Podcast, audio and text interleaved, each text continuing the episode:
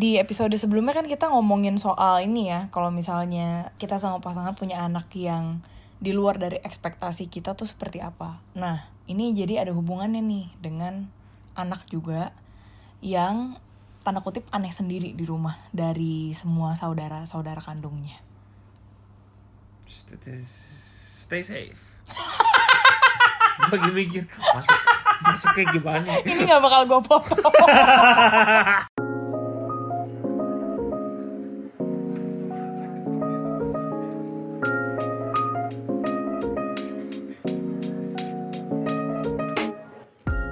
Uh, kita kepikiran untuk ngomongin the black sheep in the family. Nah, kalau misalnya kalian nggak pernah dengar istilah itu, istilah itu tuh adalah uh, di mana salah satu anak itu beda sendiri, beda in many ways lah uh, dalam pikiran kalian. Pokoknya dia beda sendiri dibanding saudara kandung yang lainnya. Biasanya orang tuanya juga sebenarnya tahu anaknya itu beda, cuma karena dia di treat differently, saudara-saudara yang kan saudara-saudara kandung yang lain juga memperlakukan anak ini berbeda dan biasanya uh, ada beberapa skenario yang terjadi ya saat uh, kejadian ini. Bisa jadi saudara-saudara kandungnya ngebully dia, seperti cerita Alkitab, Yusuf, bener gak Yusuf yang dibully? Dia dibuang kan sama, sama, sama saudara-saudaranya, ditinggalin pakai kuda nil gitu kan. Kedelai, dijual gitu kan.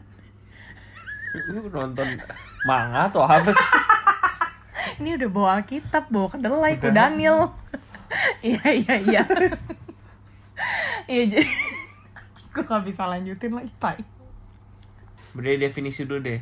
Black sheep itu apa sih? Sebenarnya simplify but generalize gitu. Jadi kayak misalnya ada satu anak yang nggak independen independen agak beda. Misalnya nih misalnya anak punya empat salah satu dari anaknya itu misalnya nggak kerja atau kalau kerja nggak pernah uh, pernah benar keluar keluar terus.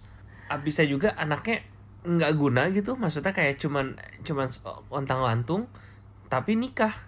Nah sekarang nikah punya anak sekarang dua-duanya uh, suami istri dengerin contohnya ya udah anxious sekarang. Iya, iya. suami istrinya emang nggak kerja punya anak terus lu tahu gitu kalau misalnya mereka nggak kerja dapat duit jadi lu mesti ngasih duit sebagai orang tua sebagai, sebagai orang, tuanya. ya. karena kalau nggak cucu lu makan apa?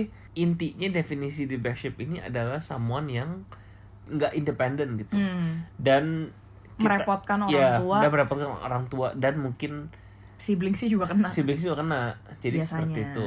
Ya, karena kan di support semua orang tua. Hmm. terus sekarang menurut gue juga ada tiga fase dalam hal ini. Satu itu ketika uh, lu masih sebagai saudara jadi masih dalam satu rumah gitu. Yeah uh, fase kedua itu ketika um, udah keluar dari rumah dia tinggal salah satu satunya orang yang masih di rumah. Mm-hmm. atau ini ini dengan asumsi cuma satu orang doang yang best ship ya. Aduh kalau dua mah. Kalau dua. banget. atau nanti begitu orang tuanya meninggal nasibnya gimana? Nah hmm. waktu masa satu rumah ya tadi ini sebenarnya nggak gitu troublesome tapi hmm. sebenarnya jadi ship itu ketahuan dari waktu masih satu rumah masih waktu yeah, masih yeah. grow up sama-sama ya. Benar-benar. Nah begitu semuanya misalnya again assuming semuanya udah udah independen udah keluar dari rumah atau udah nikah atau apalah whatever. Pokoknya financially independent ya financially independent aja. Tau-taunya ada satu orang si saudara lu yang masih tinggal di rumah ini dan misalnya lu tahu terbelit pinjol lagi-lagi pinjol anjing. Misalnya dia suka kura-kura deh let's say um, sukanya sukanya tuh gaul gitu sok keren gitu. Jadi selalu pergi makanan restoran yang gila-gilaan main ke seno ke bar gitu-gitu kan ya. Tapi kerjanya sebagai barista. Terus dia ngomong gue tuh itu passion gue ikigai gue sebagai barista gitu. Ternyata barista itu cuma setiap cuma kerja dari jam 7 pagi sampai 8 pagi. Customernya cuma bapak lu sama. Eh ini contoh kok dekat sekali ya rasanya tapi sopan ya lo diplomatis ya nggak apa-apa. Saya hargai. Terus anjing customernya saudara-saudara dong. Saudaranya yang males beli tai. Terus? Ya udah nah. Aduh pegel terus di depan teman teman ngomong iya usaha gue sukses gue tuh entrepreneur gitu kan ya. Entrepreneur terus punya terus, usaha. terus lanjut lanjut terus. Terus punya usaha endorse skin data apa kok mendekat ya? aduh, aduh, kau mendekat. Kau mendekat nih. Waduh kau mendekat ke keluarga yang saya kenal. Terus ya udah apa-apa lah buka aja bongkar lah terus. Ya udah. Udah. Ya udah udah dulu. Tak keceplosan. Enggak, enggak. Maksudnya jadi lanjutannya apa? Kalau misalnya kalau di rumah ini jatuhnya jadi cuma ngatain keluarga gua. Brengsek.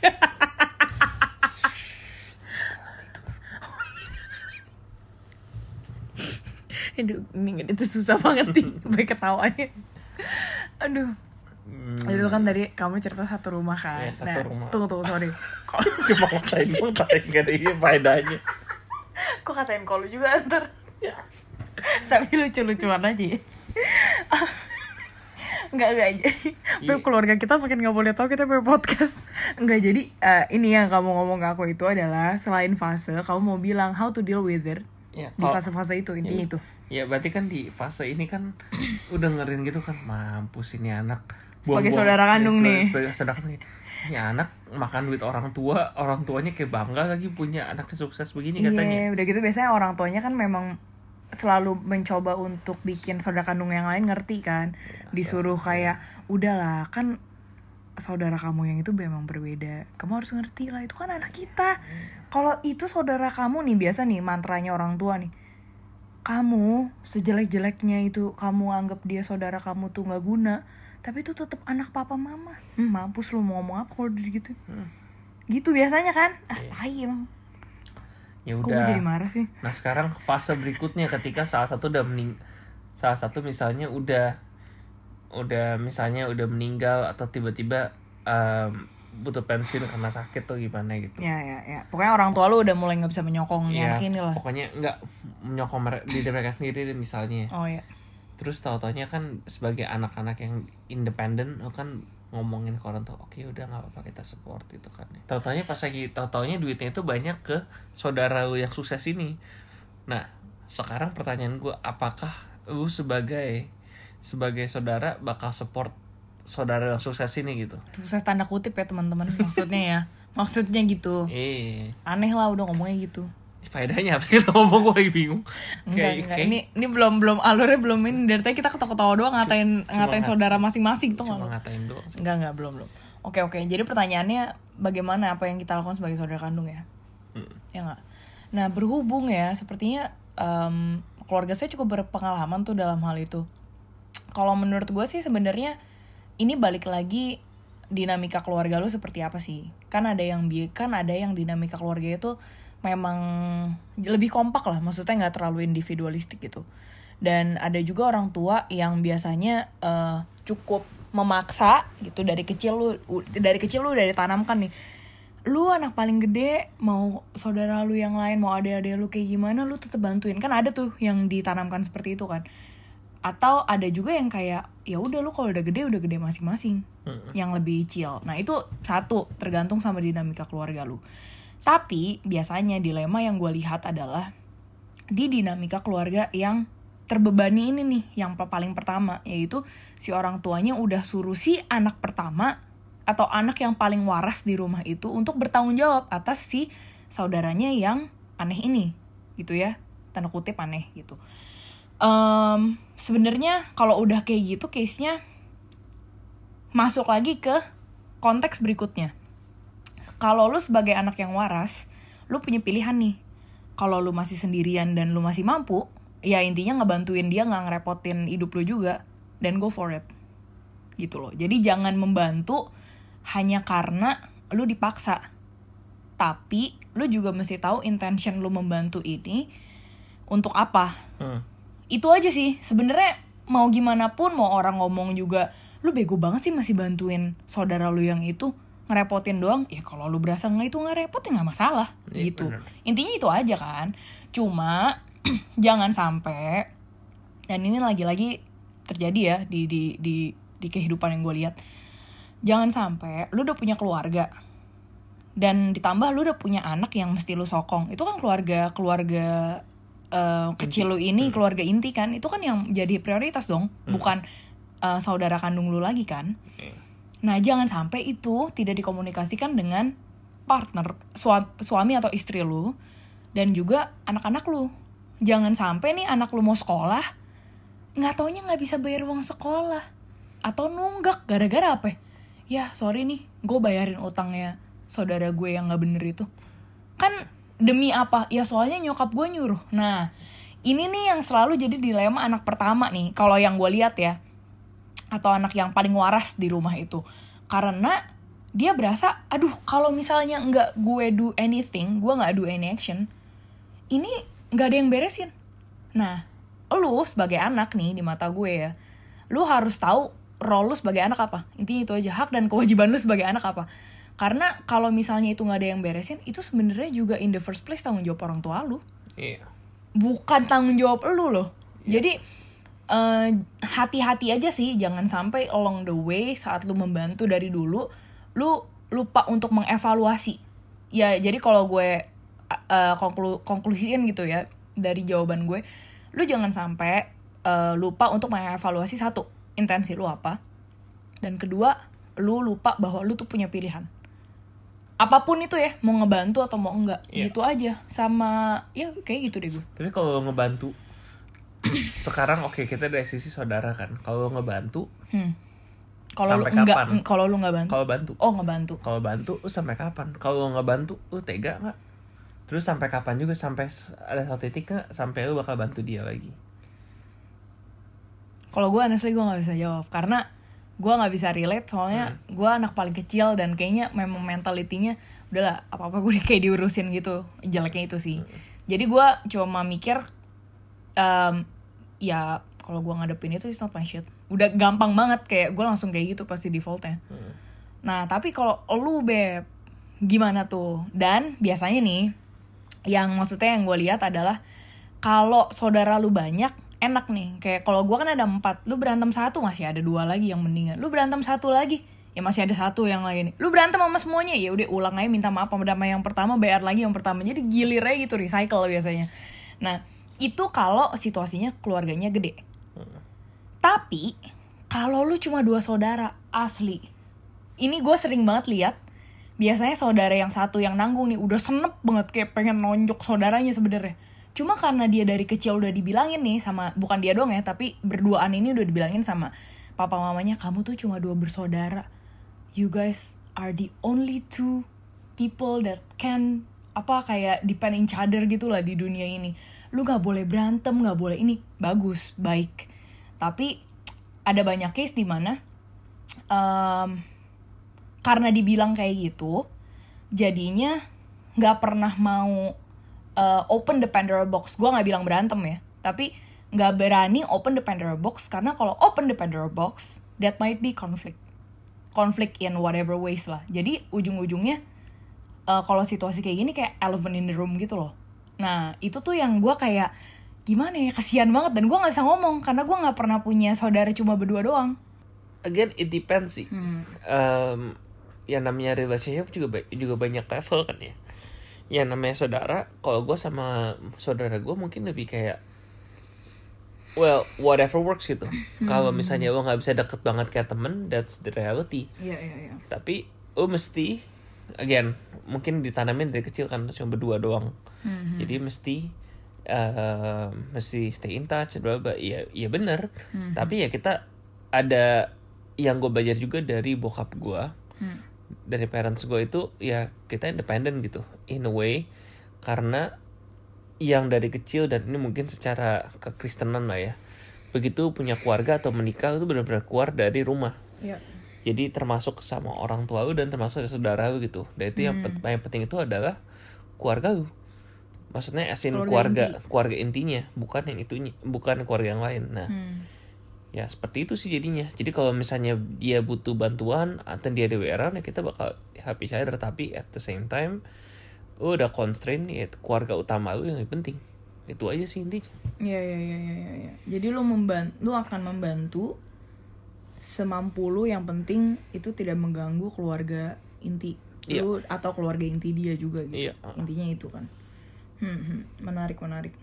Tapi ini nih yang yang waktu itu kita juga pernah bahas ya. Kayak misalnya orang tua yang bikin salah satu anak yang paling waras di rumah untuk membantu atau menjembatani uh, jadi orang tua juga gitu yeah, yeah. untuk anak ini. Nah how do you actually deal with it itu?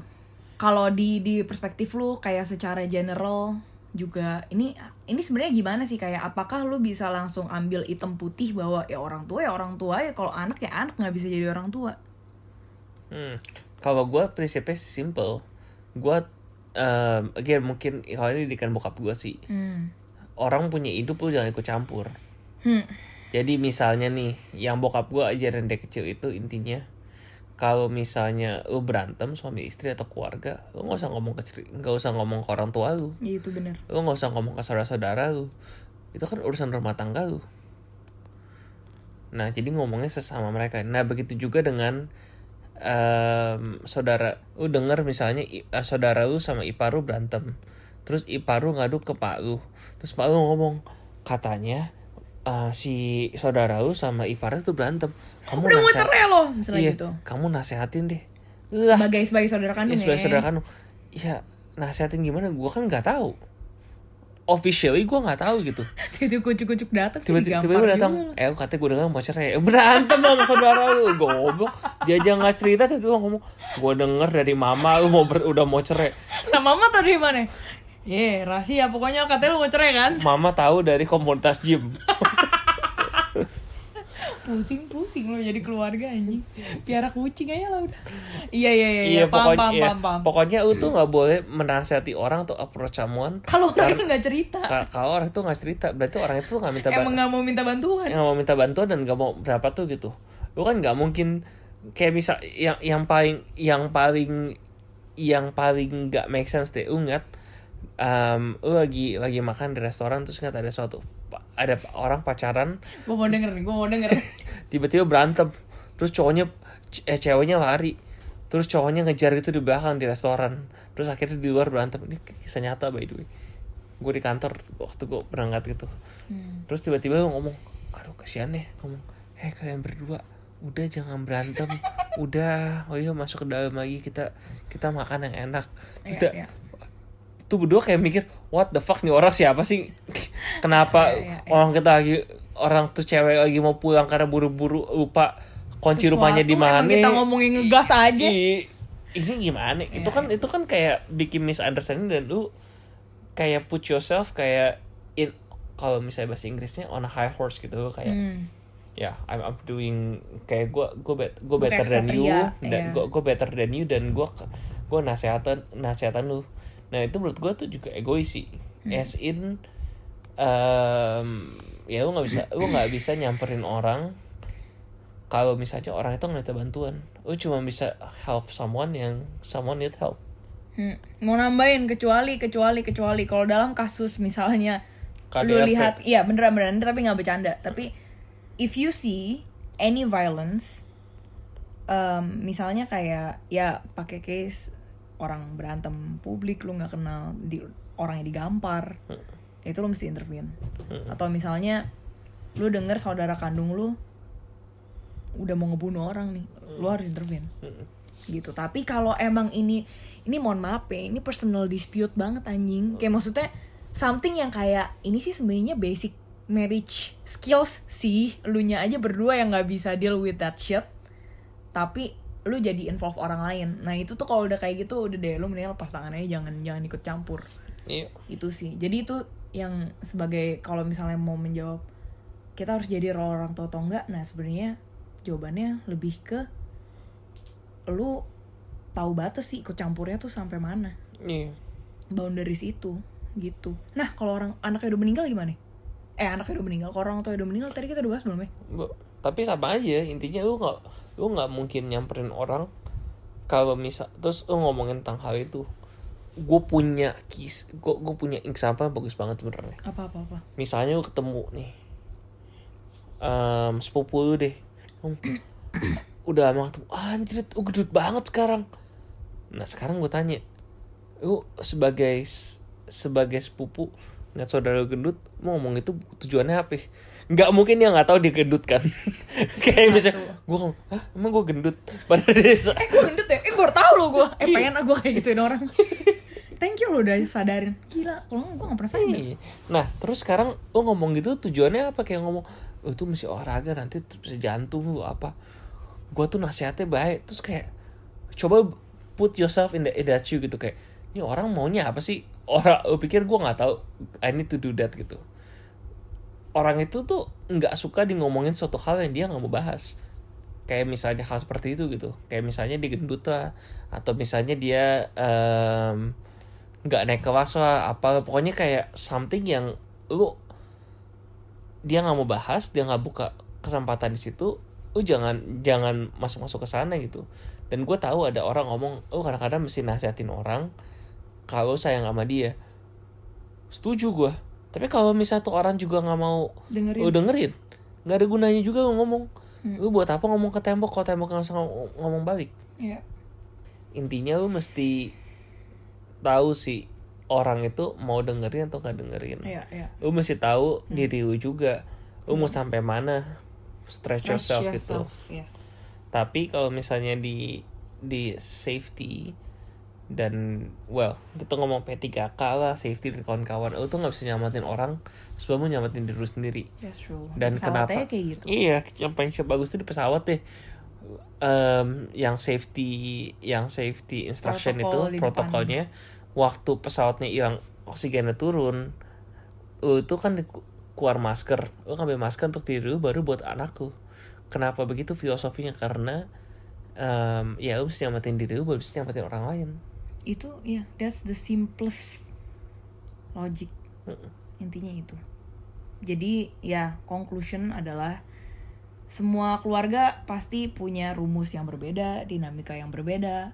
Gue bisa ngomong begini karena gue kam dari keluarga A Albert bisa ngomong begitu karena kam dari keluarga B. Tapi intinya whatever it is yang pasti lu bener-bener mesti tahu dulu what is the intention lu bantuin ya lagi-lagi keluarga keluarga inti lu siapa? Intinya itu aja. Kalau misalnya menurut lu keluarga inti lu adalah tetap uh, eh, papa mama dan saudara ini walaupun lu udah menikah nah keluarga lu yang kecil ini udah tahu belum lu punya stand seperti itu? Dan apakah mereka mau menerima? Ada loh keluarga yang mau menerima. Maksudnya uh, it's okay kalau lu bantuin keluarga lu. Tapi kalau keluarga kalau keluarga kecil lu nggak mau nerima yeah. wah gila. Dispute cuy. Gede banget biasa yang kayak gitu.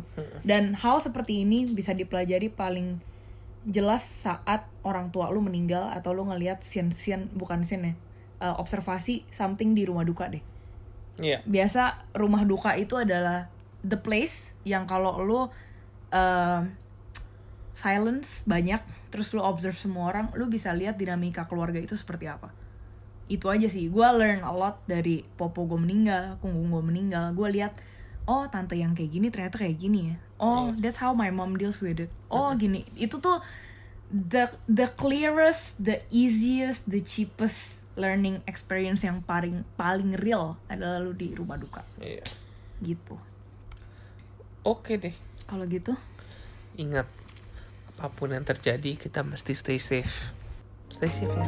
Stay safe ya teman-teman. Bye-bye. Bye.